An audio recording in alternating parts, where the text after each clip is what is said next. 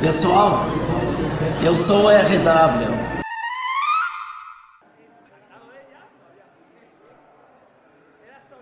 Eu tenho uma estrada longa na de acompanhamento à imprensa vermelha isenta a nossa grande e valorosa IVE.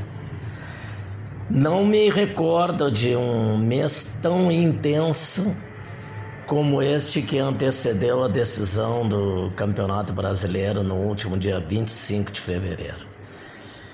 Eu acompanhei a inauguração do Beira Rio e a quebra da hegemonia do Grêmio nos 12 em 13. Foi muito forte a Ive. Foi muito forte. Outro momento grandioso de explode coração da Ive foi em 1975 com o primeiro título nacional e o octacampeonato. Também acompanhei o, a festa e o deslumbramento da IVE em 2006 com a primeira Libertadores e a vitória contra o Barcelona. Mas eu não vi nada, nada parecido com, com esse mês de fevereiro simplesmente saíram do armário extraoficialmente. Eles só não disseram assim, ó, eu sou do Colorado, eu sou do Inter, porque explicitamente saíram do armário não fizeram o que o Meneghetti e o Baldasso, Leandro Bess e o Alexandre Ernest fizeram, que se declararam colorados. Mas a postura foi rigorosamente igual, igual a todos esses que saíram do armário e assumiram que eram colorados, que são colorados. Então hoje a gente está vivendo, a gente viveu um período em fevereiro, não, por, por ocasião da decisão do campeonato, que todos saíram do armário. Só não disseram que saíram do armário. O exemplo clássico é o nosso querido Capitão Rec. O que que precisa mais fazer o Capitão Rec para homologar oficialmente a saída do armário? Já saiu do armário. Ele só não disse que é do Internacional, porque o resto ele fez tudo.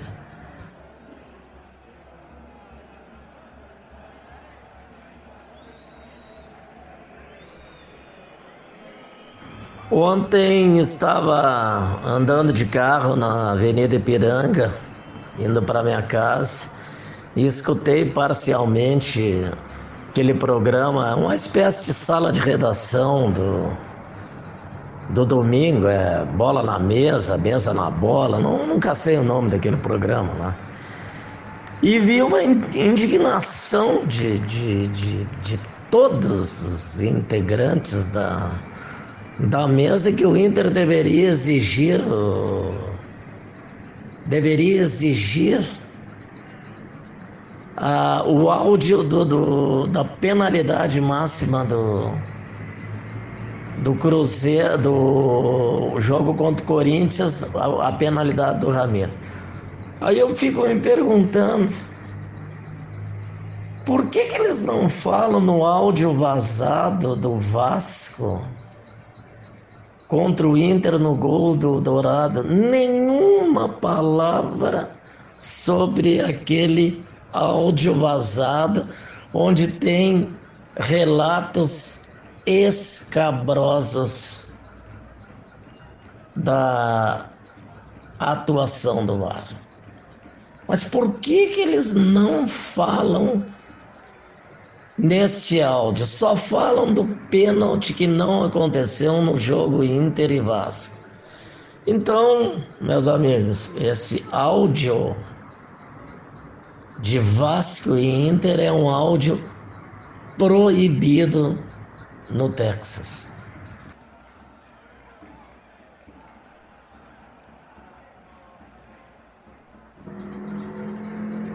Bombou no Twitter bom, a publicação do, do áudio da briga entre o capitão Rec e o ex-árbitro Diego Real.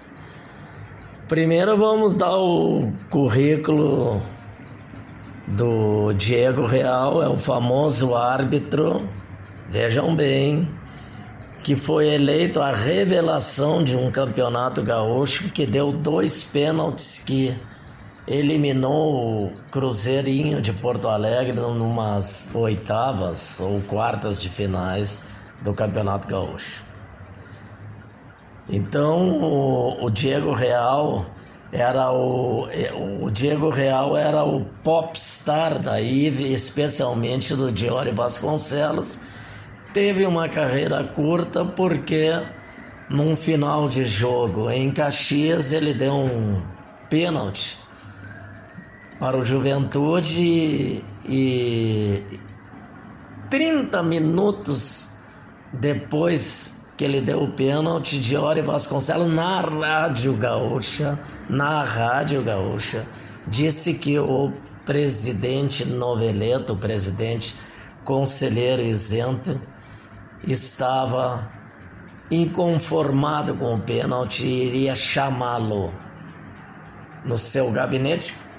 Fato que aconteceu posteriormente e Diego Real depois abandonou a arbitragem e ele relata frequentemente esse episódio que teve com Francisco Noveleto.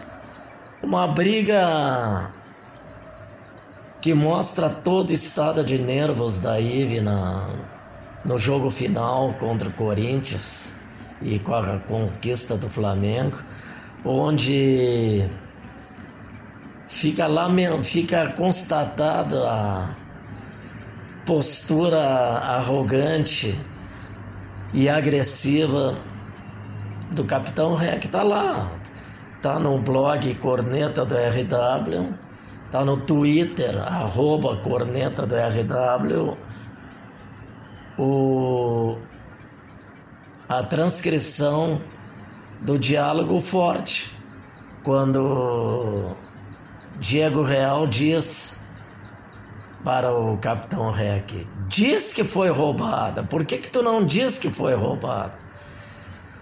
Diálogo forte que coroou com coroou com uma cereja enorme, com a cereja do bolo, todo o estado anímico de estresse e tensão da imprensa vermelha isenta.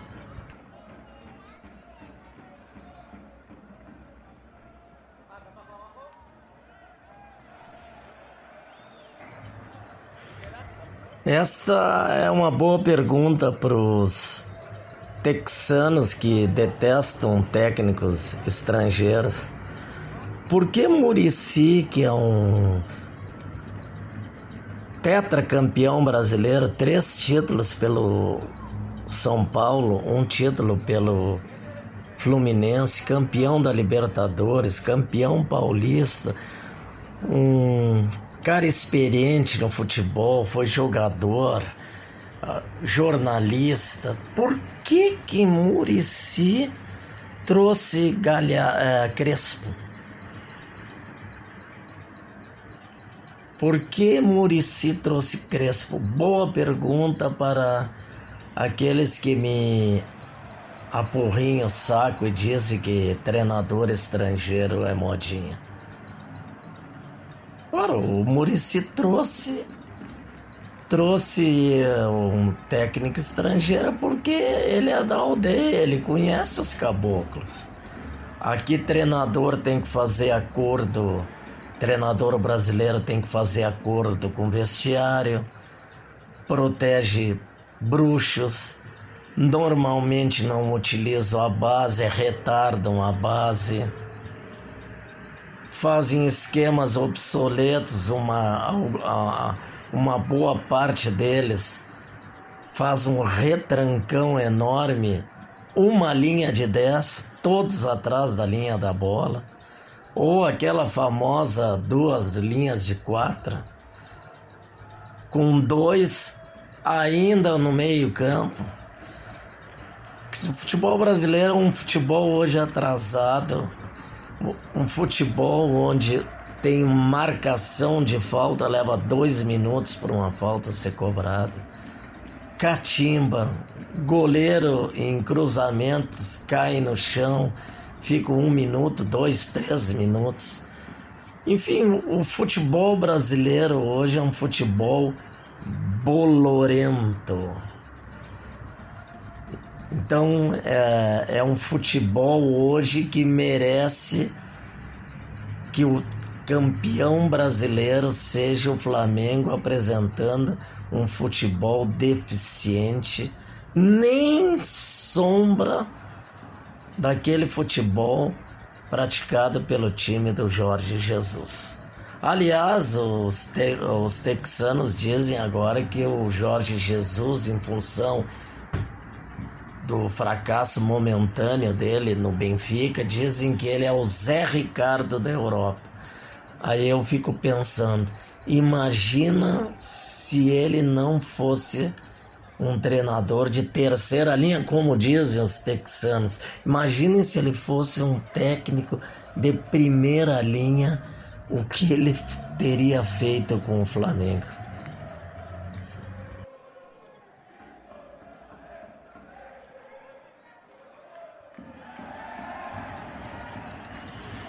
O Grêmio vive uma enorme bolha, uma bolha comandada pelo seu técnico Renato Portaluppi, que venceu o Cuiabá, o Juventude, jogando mal e aplicou quatro no Vasco. Foi nos microfones dizer que o Grêmio tinha há três anos o melhor futebol do Brasil. Não é verdade, o Grêmio o Grêmio teve o um melhor futebol do Brasil em 2016 e 2017.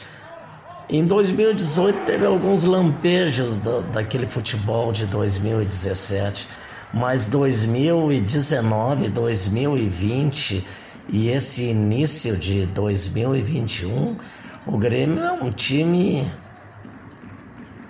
era médio e passou a ser fraco.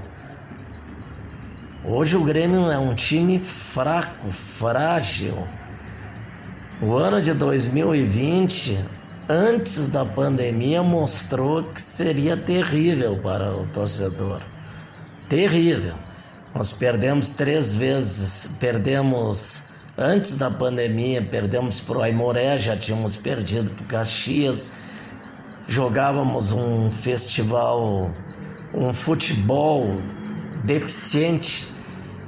Era um festival de lamúrias pela pré-temporada, pelo excesso de jogos. Aquela história velha, repetida, que o nosso técnico sempre nos conta depois das entrevistas coletivas. Veio a pandemia, Renato quatro meses na praia, jogadores do Grêmio. Na, na praia não vou fazer injustiça. No Rio de Janeiro, com alguns jogos de, de futebol aí na praia.